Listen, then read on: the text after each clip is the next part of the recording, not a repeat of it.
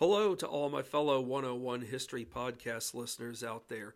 It's certainly great to be back on the air. Uh, considering when I was on the air with you guys last, uh, I wasn't 100% sure if I'd probably be able to get back on the air one more time before 2023 ended. But what do you know? Um, luck is on my side, and I am able to uh, be on the air with you guys uh, one more time before uh, the new year embarks upon us. So I'm going to take advantage of it and uh, make the most out of it all. Why not? Uh, but it, it hard to believe that uh, tomorrow does mark New Year's Eve for 2023. I don't know where time has gone, but this year has gone by quick. But I think the older we get, um, not only does time itself go by quick, but the years go by quick. Uh, I, I, hate to say that, but but it does um, appear to have some uh, truth truth behind it. Uh, but even though we may not be able to control the pace and uh, the speed of, time itself, and I have to be reminded of it, but we've just got to do everything there is in our power to make the most of the time that we do have. So. I know a lot of a lot of you whom were uh, listening uh, the other night um, did get a lot of uh, relevant information on what was uh, taking place in the year 1774, especially with uh, Thomas Gage having arrived onto uh, Boston's uh, Long Wharf in the in the middle of May 1774, only for the month after for the um, for uh, the coercive acts to go into effect, most notably the Port Act or the Boston Port Act, which had closed the port of Boston uh, relocating the capital uh, north of Boston to uh, Salem. Thousands of people's uh, livelihoods were uh, obviously disrupted. I can't imagine having been alive at that time and knowing that my livelihood was uh, disrupted in the form of work to where I could no longer sell goods to um, reliable clients, you know, clients whom depended upon my goods. And not only um, the money coming into me, that uh, could be used as a me- means of providing stuff for my family. Um, all kinds of essentials, you know, are now deprived to where my family can't even afford food, and you know now there's uh, starvation amongst the masses. So, so I I can't um, imagine what all of that is. Um, what all, what all that would have been like, uh, nonetheless, but uh, but it did happen. But uh, the other colonies, uh, the majority of the other colonies, obviously with the exception of Georgia, um, saw the uh, closure of Boston's port as a, a, grave injustice.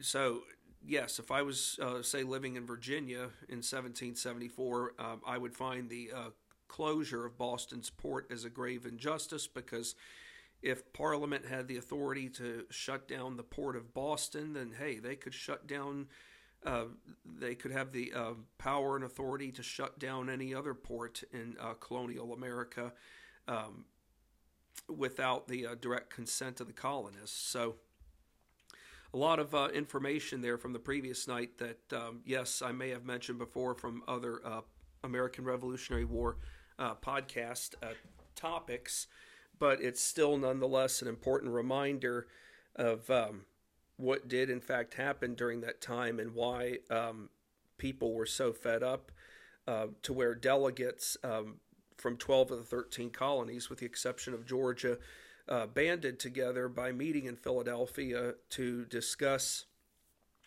their concerns. And while, yes, um, declaring independence was not um, did not happen in the First Continental Congress, um, as we learned, uh, the delegates did agree to a boycott on all British imported and exported goods. So it is fair to say that the uh, delegates in the majority of the colonies are going in the right direction, even though eh, by this point in time, separation from England has not been achieved, or it is still not um, something that m- many of the uh, moderate delegates um, have in mind. Uh, those most notably from uh, Pennsylvania, like John Dickinson, uh, John Jay of New York, uh, Edward Rutledge of South Carolina. So uh, the bottom line is that the moderates they want re- they they don't want to um, go to war. I mean, war really is a last resort, but um, they want to find every solution there is possible in terms of uh, reconciling with the crown and parliament. I think a good majority of people would like that. But at the same time, Parliament has to be willing to also make changes on their end, as well as um, King George III himself. After all, by this point in time, he has considered his subjects um, in North America to be ungrateful subjects, nonetheless. But uh, we have a lot of ground to cover in this um, podcast uh, segment episode. We're going to learn about the um, importance behind or rather, I should say, we're going to learn about why the dates of May 10th and June 15th of 1775 are important.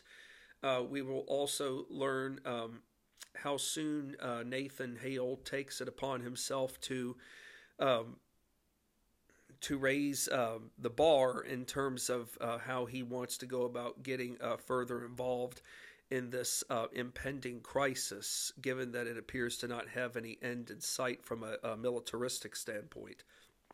So I think it's fair to say we should uh, get the show on the road and be prepared for our first leadoff question to um, M. William Phelps's Nathan Hale, The Life and Death of America's First Spy. What's important about the dates of May 10th and June 15th, 1775? Well, May 10th of 1775 marked the official date where delegates from 12 of the 13 colonies began assembling following the battles of Lexington and Concord from a month earlier on April 19th of 1775. Hence, the Second Continental Congress met. It was interesting that um, at um, the end of the First Continental Congress, when um, when compromises were made, most notably with everyone agreeing to a boycott uh, trade on um, all British imported and exported goods, the delegates agreed that if Parliament and the Crown did not make changes on their end, and which would have meant uh, repealing the tea, uh, the tax on the tea that came under the uh, infamous uh, Townshend Acts of 1767.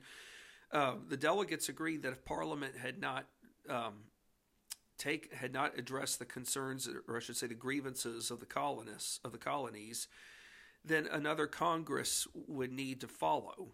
And what do you know, folks? Parliament has not um, obviously listened to the colonies or or the um, the voices of the people from the uh, colonies, and obviously King George III by now has pretty much declared the colonies in a state of open rebellion. If 12 out of the 13, if delegates from 12 of the 13 colonies are meeting to um, to discuss um, their uh, frustrations and um, disenchantment with um, Parliament and the Crown, and and then you've got um, the New England colonies obviously wanting to talk about separating from England. Uh, for King George III, this is, in his eyes, an open uh, rebellion. You know, he obviously sent Thomas Gage to um, Massachusetts to um, to quash the rebellion, but so far nothing has really worked. And as a matter of fact, Thomas Gage is. Um, you all certainly learned a great deal about General Thomas Gage from the previous night, but I will be mentioning his name again uh, towards the latter part of this uh, podcast uh, segment episode. So, um, yes, May um, 10th of 1775 was when uh, delegates uh, from 12 of the 13 colonies began assembling following the battles of Lexington and Concord uh, from a month earlier, hence the Second Continental Congress. As for June 15th, 1775, the Second Continental Congress voted to choose George Washington as Commander in Chief of the Continental Army. We learned in the prologue how um, John Adams of Massachusetts was the one that introduced this um, this uh, proposal. He believed that a Virginian should lead the army. Well, for one, Virginia is the largest of the 13 colonies. I mean, we all should know by now that Virginia goes all the way in 1775, she goes all the way to present day Ohio, Indiana, Illinois, Michigan, Kentucky, Tennessee. Virginia is a very, very large state, folks, and even encompasses what we know as present day West Virginia. So I think it would be fair to say that even if uh, separation from England did take place, whom would the other colonies need to turn to for this matter? Virginia. because if they don't turn to Virginia, so much at stake um, could happen to where, given that Virginia, being the largest of the 13 colonies, yes, she has a lot to gain, but if she's not careful, she could have a lot to lose. That's why there are, um, it's not just so much moderates in, uh, in the other 13 colonies, but there are also men. Um, leading uh, men in uh, Virginia, like most notably Mr. Peyton Randolph, who at this time is still a moderate. He is uh, advocating he you know he uh, he knows that there have been grievances that have uh, been unjust and unfair, but he also knows that um, that if Virginia did go forward at this time and declare separation from England, there's no guarantee that all the land uh, west of west and what we know is West Virginia and Ohio, uh, Indiana, there's no guarantee that um, that those uh, frontier borders will be any safer than what the current conditions are. So, so yes, for John Adams to uh, nominate George Washington as commander in chief of the Continental Army, it was a very bold move to say the least. But it was a it was a good move because a couple days later, it was right after the Battle of um, Bunker Hill, which took place on June the 17th of 1775, that the Continental Congress uh, did unanimously agree to um, to um, name George Washington as the commander in chief of the Continental Army. Uh, not long after shots were fired at Lexington and Concord, did young Nathan Hale take it upon himself to join the Connecticut Militia Unit, which he did around July of 1775. Uh, prior to joining uh, a Connecticut militia unit, Nathan stayed put in New London, but yet he had friends whom saw up close action in Boston and I think this is very well worth uh, mentioning, so hang tight for just a moment.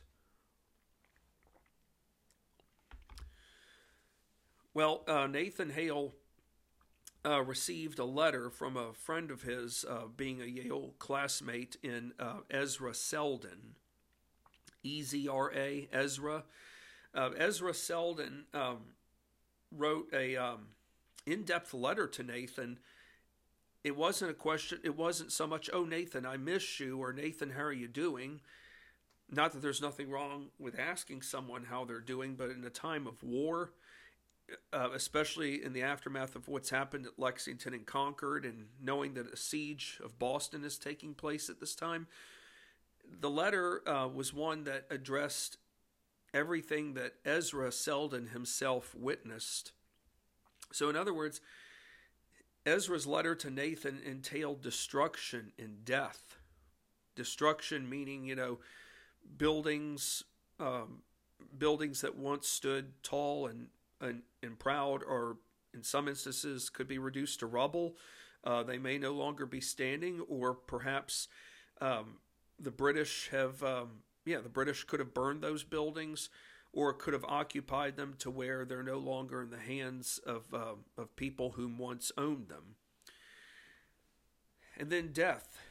You know, the, the letter entails death.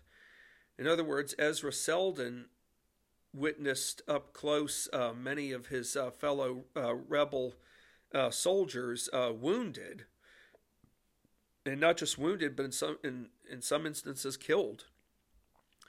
He um, saw I don't know how up close, but he obviously saw up close enough to where um, those rebel um, troops whom were wounded ended up getting taken prisoner by Thomas Gage's redcoat forces. So think about it. You know, just because you get wounded on the battlefield, that doesn't mean that you're spared. I mean, yes, you can you can certainly hope that one of your fellow comrades who wasn't wounded could, you know, get you out of harm's way but not everybody was able to um, make it out of harm's way at uh, Bunker Hill. So sadly, um, the letter is one that, um, well, I mean, for one, war is not a game, obviously, but two, Ezra Selden is trying to um, describe to Nathan the, the, the horrors he saw, and two, that there really is no turning back now. You know, we're at war Yes, there are people from other colonies who may not want to accept it just yet, but over time they will and come to their senses that, hey, there is no turning back. You're either in or you're not, but if you're not, then you need to leave now and go go to a haven where um, where uh, people who want to maintain their loyalties to king and country um, can live in uh, so that they so that their presence does not um, become a threat to those who want separation from England. Ezra Selden's letter to Nathan also mentioned, and this is something else that needs to be that we need to be reminded of. Ezra Selden's letter to Nathan also mentioned uh, challenges behind rebel soldiers getting their hands on essentials. Okay, essentials, that's a vague uh, word, but when you think of essentials, what what might that entail in, in a time of war? How about uh, tents? You know, soldiers need to sleep in in a tent um, to keep them warm from, say, um, from uh, cold weather. They also need to be um, they need to have some kind of protection from bugs. Uh, they need to have some something that they, that they can live inside of that will keep them warm you know, I can't imagine sleeping outside with no tent. But we should be reminded of the fact that, you know, there were no hotels or barracks at that time. So, you know, if you can get your hands on a tent, then you're obviously moving in the right direction. Well, food is another challenge too, but um, but what do you need to have in order to eat food? You need utensils. You know, think about it, folks. There's no such thing as plastic cutlery during this time and there are no grocery stores nearby, but you are going to need um, utensils for eating purposes. Soldiers are coming from all over um, in New England, most notably points south and west. So to the south of Massachusetts, you know, you have Rhode Island. Uh, southwest of Massachusetts, you've got uh, Connecticut. And it's probably fair to say to the north, you've got soldiers coming from New Hampshire. This is a challenge. Well, yes, we welcome the soldiers, but the bigger challenge, uh, based upon what Ezra Selden's letter contained, is that um,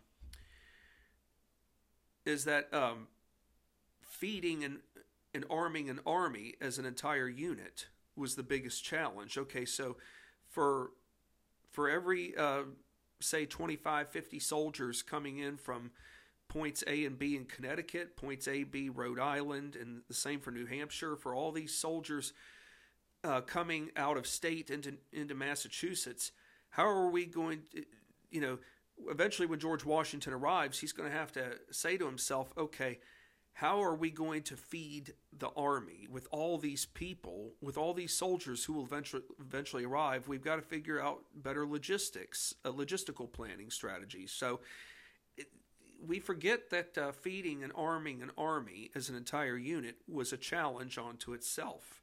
It was, a lot of it involved trial and error. Selden's letter to Nathan inspired uh, young Nathan to embark upon Boston and take up arms with his fellow rebel comrades. So this letter here, folks, really um, it's powerful, but it's powerful enough to get Nathan to understand. Wow, look at the horrors and the uh, reality of warfare that my friends are witnessing in in Massachusetts. Now it's time for me to uh, take a stand and go a bit further and um, and serve my country in the noblest way possible. Three days after Ezra Selden's letter had arrived to Nathan, Nathan, believe it or not, received a letter from his uh, Yale classmate uh, friend Benjamin Tallmadge. Tallmadge's letter basically urged Nathan to act now and take up arms against the crown. Well, hey, um, I think it's fair to say that the more letters you get from friends whom are already involved, there's a reason why they're uh, sending you this because they they want you to be a part of a greater effort. So Nathan is given the role of lieutenant in Colonel Charles Webb's Connecticut 7th Regiment. Benjamin Tallmadge is also assigned uh, the same uh, rank of lieutenant as well. Okay, folks, so uh, Nathan's letter, I mean, Nathan himself now is really moving up. But did Benjamin Tallmadge's letter to Nathan have anything to do with congratulating him on becoming a lieutenant? No. Tallmadge's letter focused on how Nathan himself, well, on how Nathan must conduct himself given he had now become an official member to Washington's army. Okay, so if you've received a letter on how you must conduct yourself now that you have become an official member to someone's army, this is something you don't take for granted. This is not something that you um, take lightly because now that you have uh, become a part of the army, you are committed. You're not committed short term, you need to be committed long term because you don't know how long this conflict's going to last. I mean, we it's already now in terms from a militaristic standpoint, it's been going on now maybe for probably for about 3 months, but it's far from over. Tallmadge's letter sought to promote guidance and structure given Nathan himself now would be serving the public in a greater capacity. Okay, you're serving the public in a greater capacity. What what does that mean? Well, if you are a lieutenant, you it would be fair to say if, if well if you're a lieutenant for example you you are um, commanding um, troops below you. And those troops below you need to look up to you.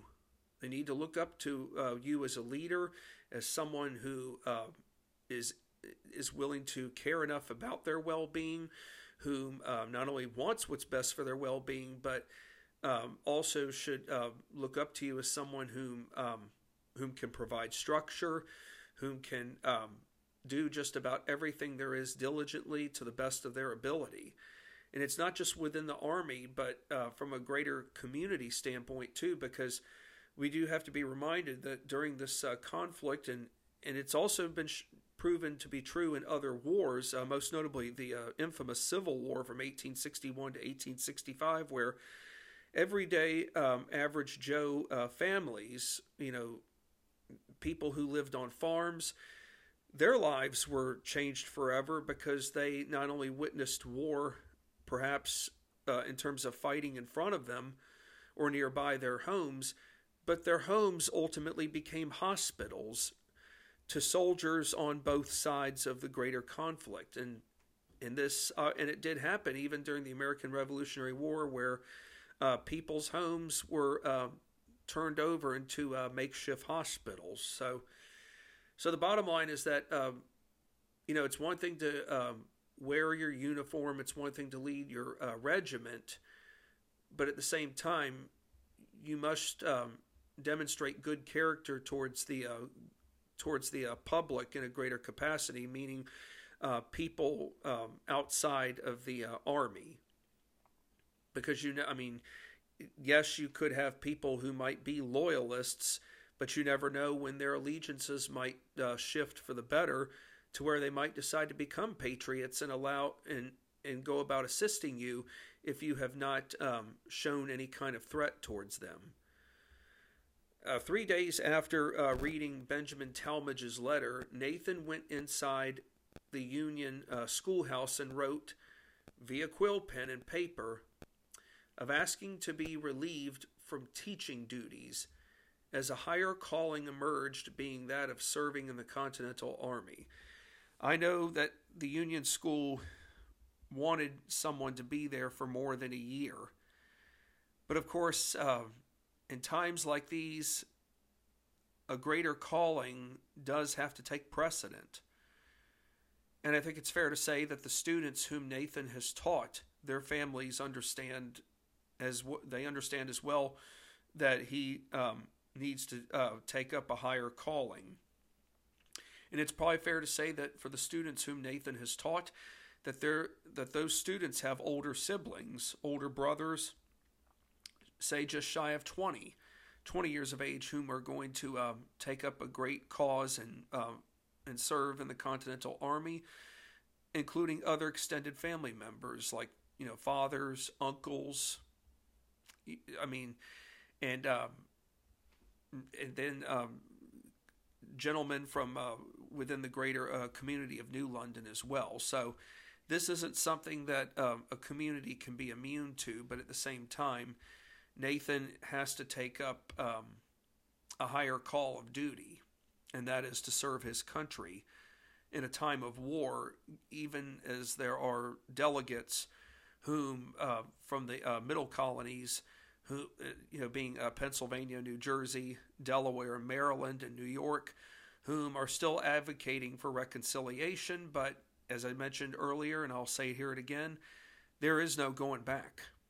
And I'll mention more of that here in a bit, but just keep it in mind there's no going back. Hang tight here for just a moment.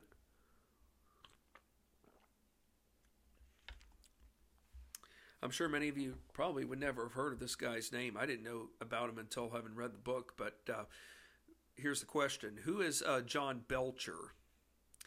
He is another uh, lieutenant in the Connecticut 7th Regiment, which Nathan himself belonged to. So, for John uh, Belcher and Nathan Hale, they are both assigned to establish or set up a brigade in southern Connecticut, along with coordinating a march to Boston. 22, that represents the number of men Lieutenant John Belcher had enlisted. The difficult challenge you know, there, seems like it seems like there are constant challenges with this uh, conflict, but that should be an really that should be an automatic uh, given. But you know, so many challenges, you know, from say um, feeding troops, uh, providing them with essentials such as tents and utensils. But many troops are going to probably would start I wouldn't be surprised if one of the first questions asked by the troop by those whom had enlisted in this uh, Continental Army, if there was one question that many of them had in mind right away, it was probably the following: Am I going to get paid? And when do I receive a check for my service? Well, you know, it's one thing to get paid, but if you do get paid, what are you going to get paid with? Are you going to get paid like in paper money? Are you going to get paid in a Spanish, um, what do you call it, in a Spanish uh, silver, um, uh, what do you call it? They are called uh, millets, uh, Spanish um, silver coins. You know, not everyone has access to silver. and if you were paid in silver, who's not to say that there could be, a, that you could be in a fight with other troops whom didn't get silver and then if you get paid in paper, is that is the paper itself any any worth of value? It might be something in terms of value today, but it might not be valuable come tomorrow. So you have to wonder, um, even if I do get paid, how is that going to impact others around me who didn't get paid and yet they were promised? So, yeah, these are just, it's a never um, ending list of uh, challenges in terms of um, in terms from a greater logistical standpoint that uh, officers are uh, being confronted with. The summer of 1775 saw Nathan spend many of days monitoring New London's coastline, which included training recruits on how to be vigilant for British warships trying to enter into New London. Remember from the last podcast uh, segment that uh, one of the big things that uh, made Nathan um, take a greater stand in terms of joining this um, in joining the greater war effort was that he saw government officials um, place um, cannons, you know, um, cannons uh, by placing them um, by placing them. Um, how do I call it? outward into the harbor, and by placing them outward into the harbor, that was a sign right there that hey, look, we have to be uh, prepared to um, we have to be prepared for um, for a surprise attack by the enemy. I mean, given that um, this port town is right along the waters of the Atlantic Ocean, we could be surprised at any moment's notice. So, by seeing all that, I think it's fair to say that Nathan has done the right thing by spending many of days monitoring the coastline and training recruits on how they can go about being vigilant. Because Nathan's not going to probably, you know, one can't be there forever to monitor um, the uh, coastline. Others have to, you know, take a stand and uh, do their part as well to contribute to this greater effort. Did General Washington um, start sending out consistent orders to uh, commanding officers below him shortly after arriving into Cambridge? He arrived into Cambridge, folks, uh, Washington, that is, uh, right around the very beginning of July 1775. He did learn uh, short, sometime, maybe it was just, just shy of a week after um, the Battle of Bunker Hill, that he had learned that a battle had taken place and that um, that there were a lot of uh, casualties on both sides. So, coming by the time he arrives into Massachusetts, um, he knows that he's got a lot of challenges up his sleeve. So he was trying to set good examples, given the ultimate objective was one of building a united army where soldiers came from all 13 states versus colonies.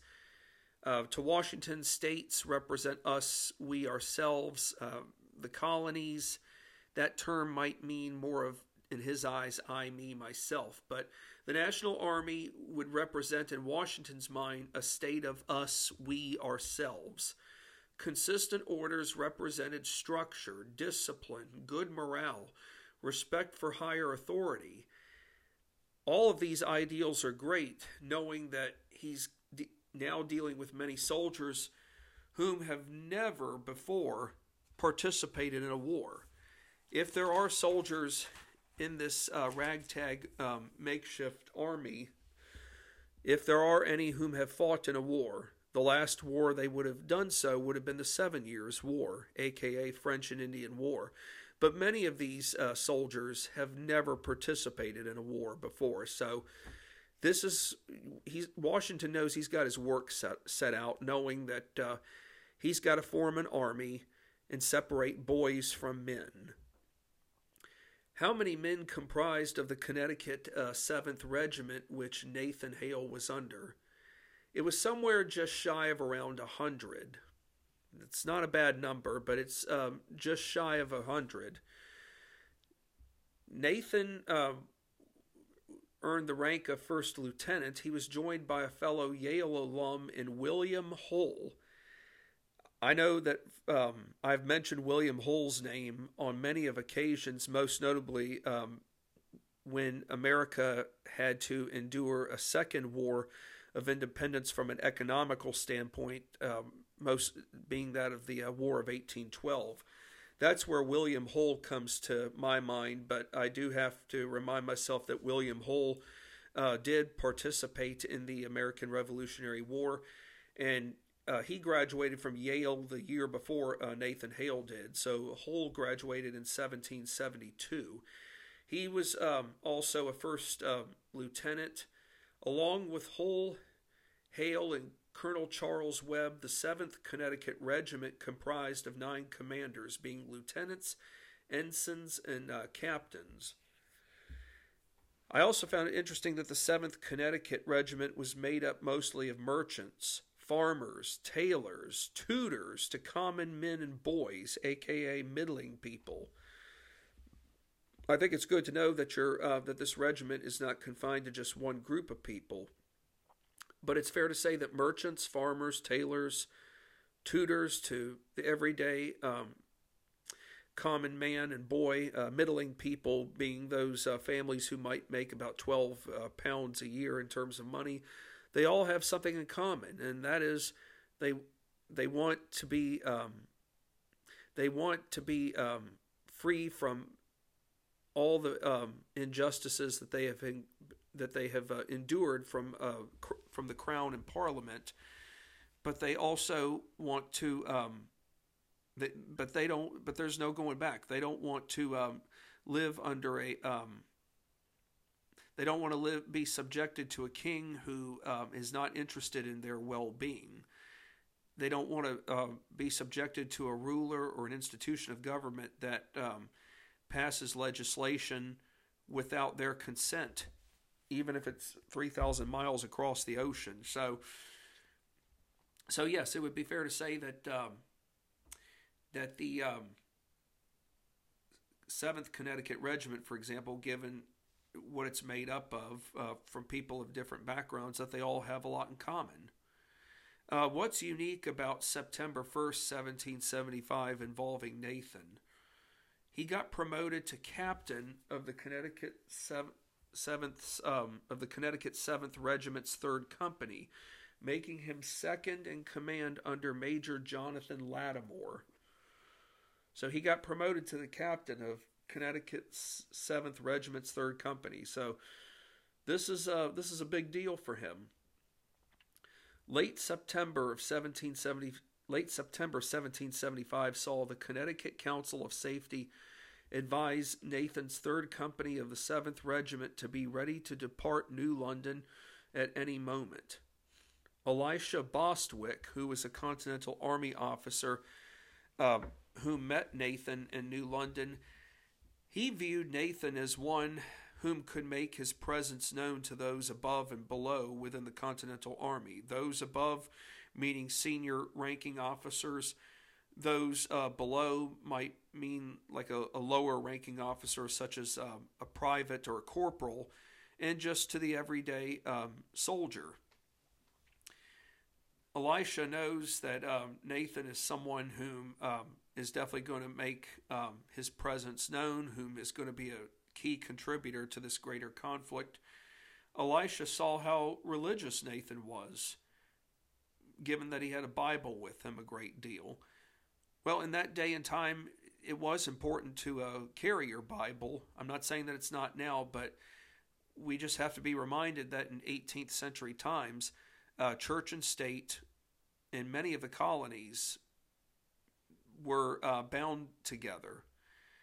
And it would be fair to say that um, if church and state are bound together in, in many of the colonies, that it would be smart for you to have your Bible with you.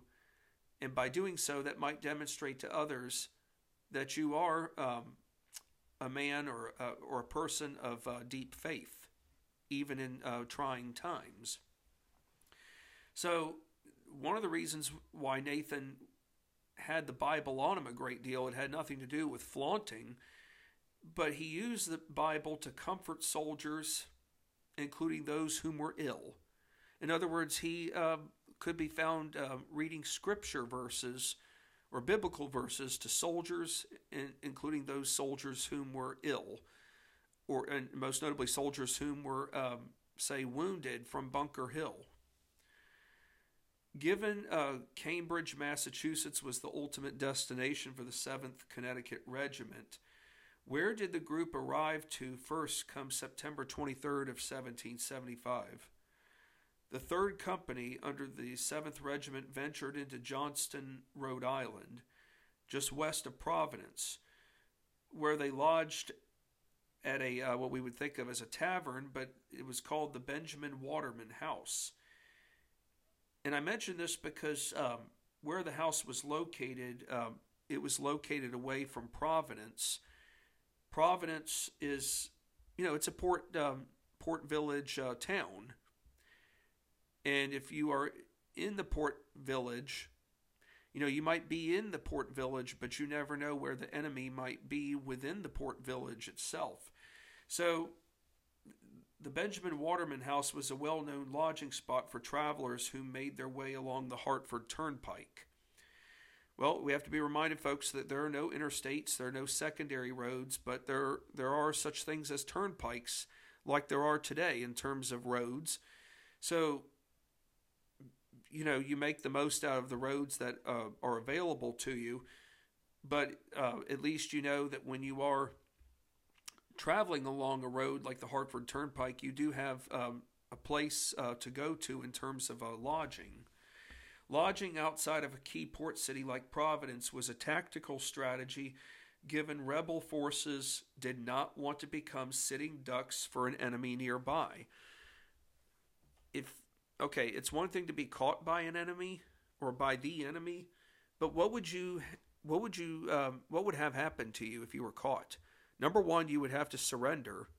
Number two, you probably would have to surrender everything else that you're carrying. That might mean that would that would include your weapons, being your muskets, rifles, pistols, If you have a cartridge box, well, guess what? You're going to have to forego that too.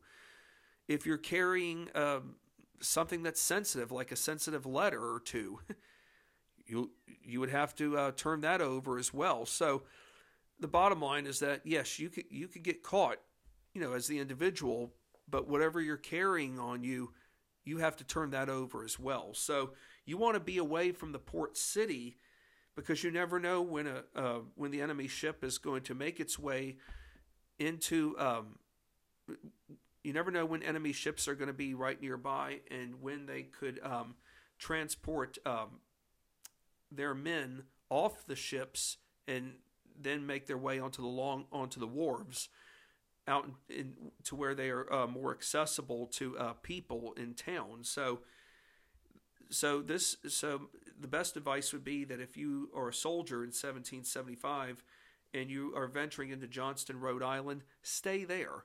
Stay as far away from um, from the port cities because you never know where the enemy is lurking. What purposes uh, did a meeting house itself serve? I know it might seem like we're getting off track here, but actually, folks, we're not. For one, uh, meeting houses served as a key focal point of a community where the town's residents went about debating, or I should say, discussing local affairs to conducting church, or I should say, religious worship, uh, prayer, and prayer services.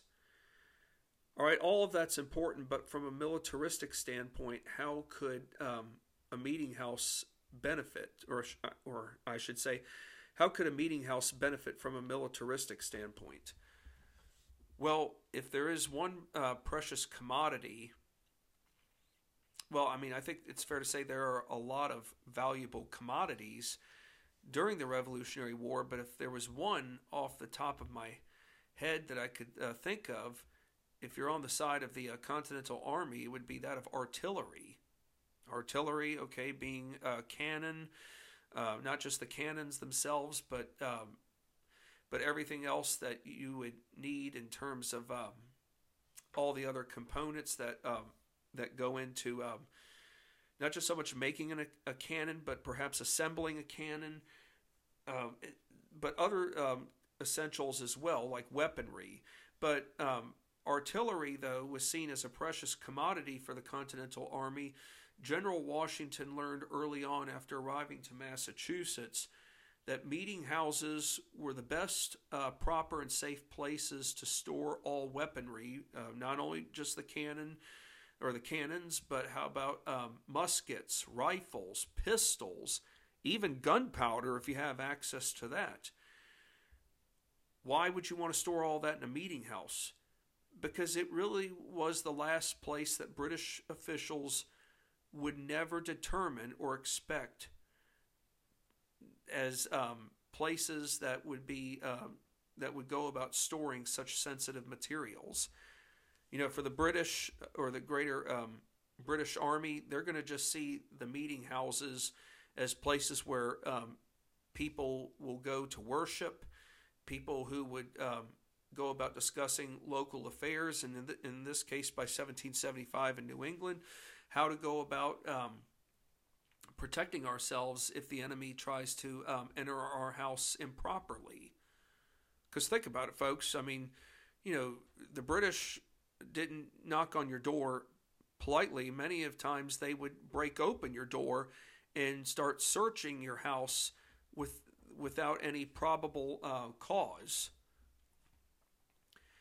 Uh, what two concerns did uh, Captain Nathan Hale? what concerns what two concerns did Captain Nathan Hale have to contend with?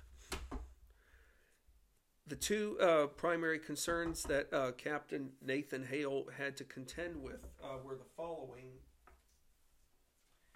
They were um, money and trouble. I know the word trouble sounds uh, a bit vague, uh, pardon me if I was uh, making a little noise there. My cat, God love her, she was getting into something that she wasn't wasn't supposed to have gotten into. So, if if you were wondering why I was um, tapping the table, there was a reason for that. But uh, nonetheless, uh, The two concerns that Nathan Hale had to contend with the most were um, money and trouble. And what I mean by trouble is in the forms of um, unruly behavior to uh, drunkenness. Yes, folks, I think it is fair to say that um, that there were soldiers who um, did not always um, behave properly. As much as I'd like to believe that uh, everyone uh, whom enlisted in George Washington's army, uh, as much as I'd like to believe that everybody, you know, respected the rules and all that, I have to be reminded of the fact that that was not always the case. So, uh, yes, Cambridge, Massachusetts was the targeted destination, but Nathan's regiment ultimately came to Roxbury, Massachusetts, where they would encamp at uh, once arriving into the town. Nathan constantly observed his uh, soldiers' conduct, but he did have misfortunes in coming upon uh, soldiers below him who unfortunately engaged um, in improper uh, conduct through such actions as gambling and drinking, eh, such as gambling and drinking. Uh, one situation involved Nathan seizing cards from the troops. Okay, it was one thing for Nathan to seize the cards from the troops, but what he did next I thought was even more powerful. He chopped them all into pieces in front of the soldiers. If that's not powerful enough of a message, I don't know what is. But Nathan Hale was making it clear hey, look, you have a, there is a purpose and reason why you're in the Army. But your purpose of being in the Continental Army is not to goof off, and goofing off does not in, does not entail gambling. It does not entail drinking. And Washington did impose fines for those whom gambled and um, engaged in um, drunkenness. I'm not sure what the fine total, uh, what the fine sum amounts were, but but he had them in place. And I know that another rule that he had to um, institute not long after arriving into Cambridge uh, pertained to uh, cleanliness, um, where uh, soldiers would go. You know, soldiers had to go somewhere, folks, to relieve themselves, but Washington made it clear where they were to go and where they were not to go in terms of relieving themselves. But this is just an example, folks, of how um, of of several of issues that Washington and officers below him had to contend with. You know, if you're gonna, it's one thing to have a functioning army, but if you're going to have a functioning army, there ha- there has to be a constant set of rules put into play. And if people within the army violate those rules, then consequences have to be uh, doled out. So, um, what happened to what happened prior to sunset come Tuesday, September 26th of 1770? What happened prior to sunset comes Tuesday, September 26th, 1775. The third company of the 7th Regiment arrived into Roxbury, where they went about placing their tents along the green fields, aka pastures. After arriving into Roxbury, Nathan observed the following morning where roughly 200 men got grouped into into what is called a fishing party. And this has nothing to do with catching fish out of the water.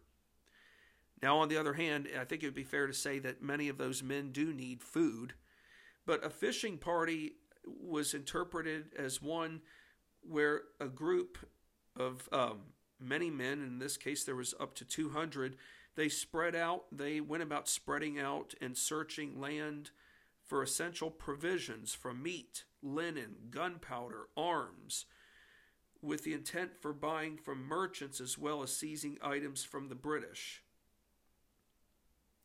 You know, you can't rely on just one or two people to go uh, canvass the area. You're going to have to have multiple people um, canvass uh, a particular area so that you know if say one group isn't able to spot something the other group may have luck.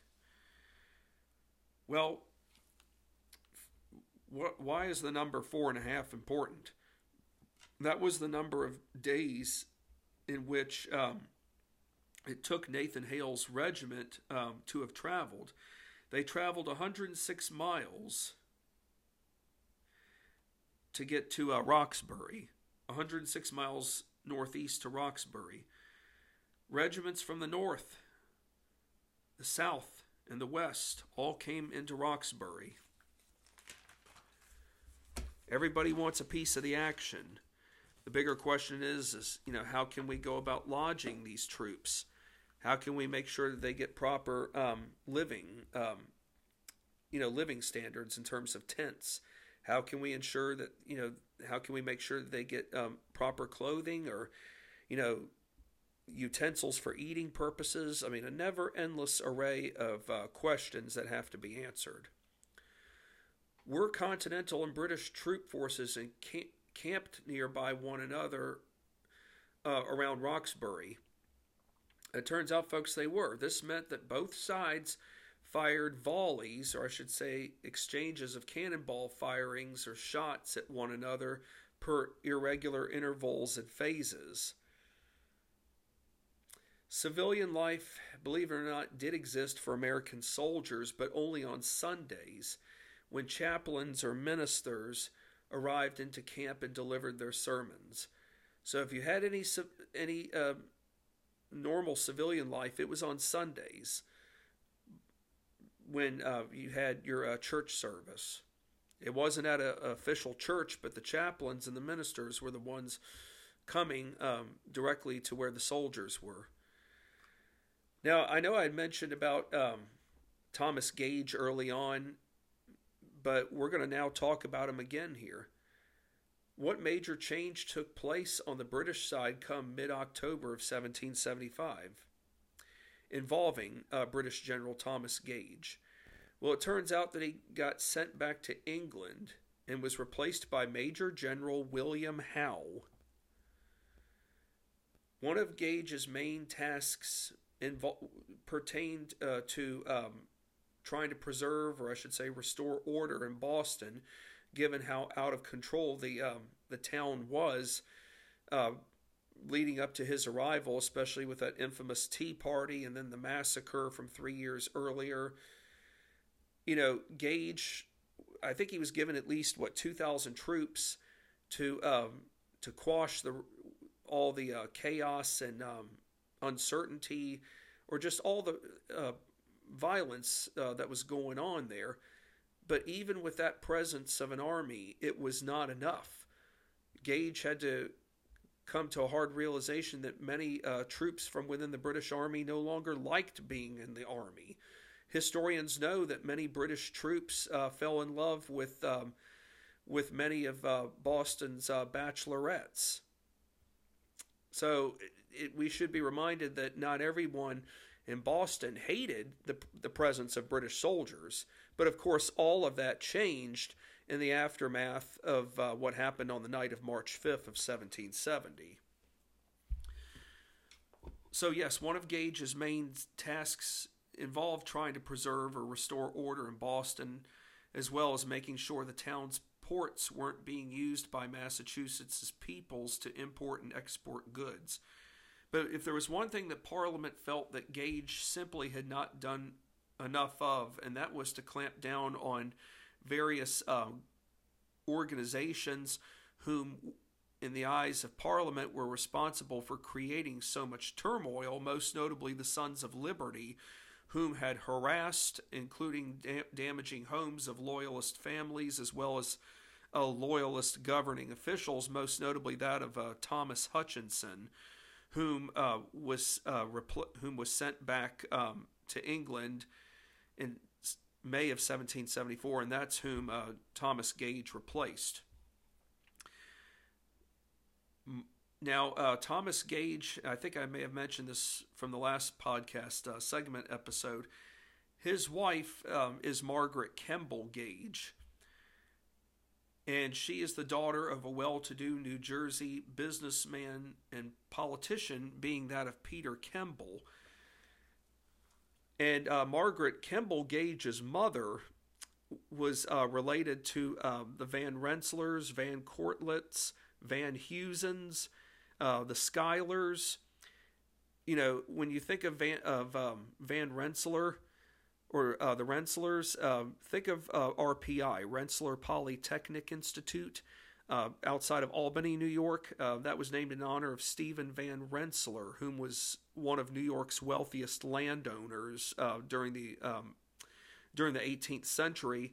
Uh, the the uh, Van Rensselaers, Van Cortlets, uh, the Hewsons, Van Hewsons, and Schuylers, they all married into one another, and the, and the Livingstons as well. Robert Livingston, whom was on that committee of five, um, he's related to them the those families had um, their estates along the Hudson River, uh, and they um, definitely were of uh, well-to-do status. So, yes, Margaret Kemble Gage's mother's side of the family is uh, related to those uh, prominent families of, of New York. So, how did things uh, come apart? Uh, because it was more than just Gage's inability to clamp down on groups like the Sons of Liberty, whom had harassed to, you know, damaging the homes of loyalist families. Well, historians strongly believe it based upon circumstantial evidence that um, Margaret Kemble Gage did, in fact, based upon circumstantial evidence, that she uh, was the one that tipped off um, jo- Dr. Joseph Warren whom was a key Sons of Liberty figure, by advising him of uh, potential British m- movements involving would be seizure of colonists' uh, military stores or facilities in Concord, as well as potential capture of Samuel Adams and John Hancock. Dr. Warren took Margaret Gage's info and put it into play and put into play a last minute ride by Paul Revere, William Dawes, and Samuel Prescott warning people in and around Boston and outside warning people in and around Boston as well as outside of Boston, most notably to um, to towns and villages north of Boston, that the British were in fact coming. You know, yes, we've all been told that Paul Revere just rode, performed some miraculous ride all by himself, saying, "Oh, the British were coming." Well, that's not necessarily true. Revere had help, and he had a uh, a solid team of um, of network riders who rode uh, from other places, north and south and west, getting the word out about the advancement of uh, British troops making their way. Because after all, Revere had had to put into play at the Old North Church. Um, it was uh, with the um, the church where if two lights came on, that meant two by sea. One meant um, if they came by land. So Paul Revere obviously uh, had a lot of logistical challenges, but I mean, yes, historians like to think of him as the one that did it all, but no, he had help from others from within. So, bottom line is, Dr. Warren took Margaret Gage's um, advice and put it all into great use. To where, um, yes, um, April 19th of 1770, April 19th of 1775, yes, shots were fired round the world, as Ralph Waldo Emerson put it. And yes, uh, the British may have appeared to have gotten the upper hand at Lexington, but what they didn't realize was that as they made their way towards Concord to try to capture all of the arms, little did they know that that the vast majority of um, continental um, militiamen were gathered there and basically put up a um, solid fight to where the British had over 100 uh, troops wounded. So, uh, all of this, we could say, uh, could be attributed to the fact that Margaret Gage uh, took a stand. And by doing so, that obviously meant that she was willing to risk her own life, not only to uh, look after, say, the Continental Army, but also that of her family, given that her own family had mixed loyalties, but the majority of her family was that of um, of uh, patriots. However, uh, what unfortunately did happen to Margaret Kemble Gage is that in the summer of 1776, uh, she um, was forced to board a ship with military widows, orphans, and wounded soldiers from the Battle of Bunker Hill and returned to England. Thomas Gage eventually joined his wife, but as some historians have noted out, their marriage was never the same after that incident. Thomas Gage was firmly believed that his wife had betrayed him, sold out her um, sold out uh, the mother country to rebel forces. Thomas Gage died in 1787. His wife died in 1824 at the age of 90. Well, we've covered a lot of ground in this episode, and I look forward to being back on the air with you all next time. Wherever you all may live, have a great new year.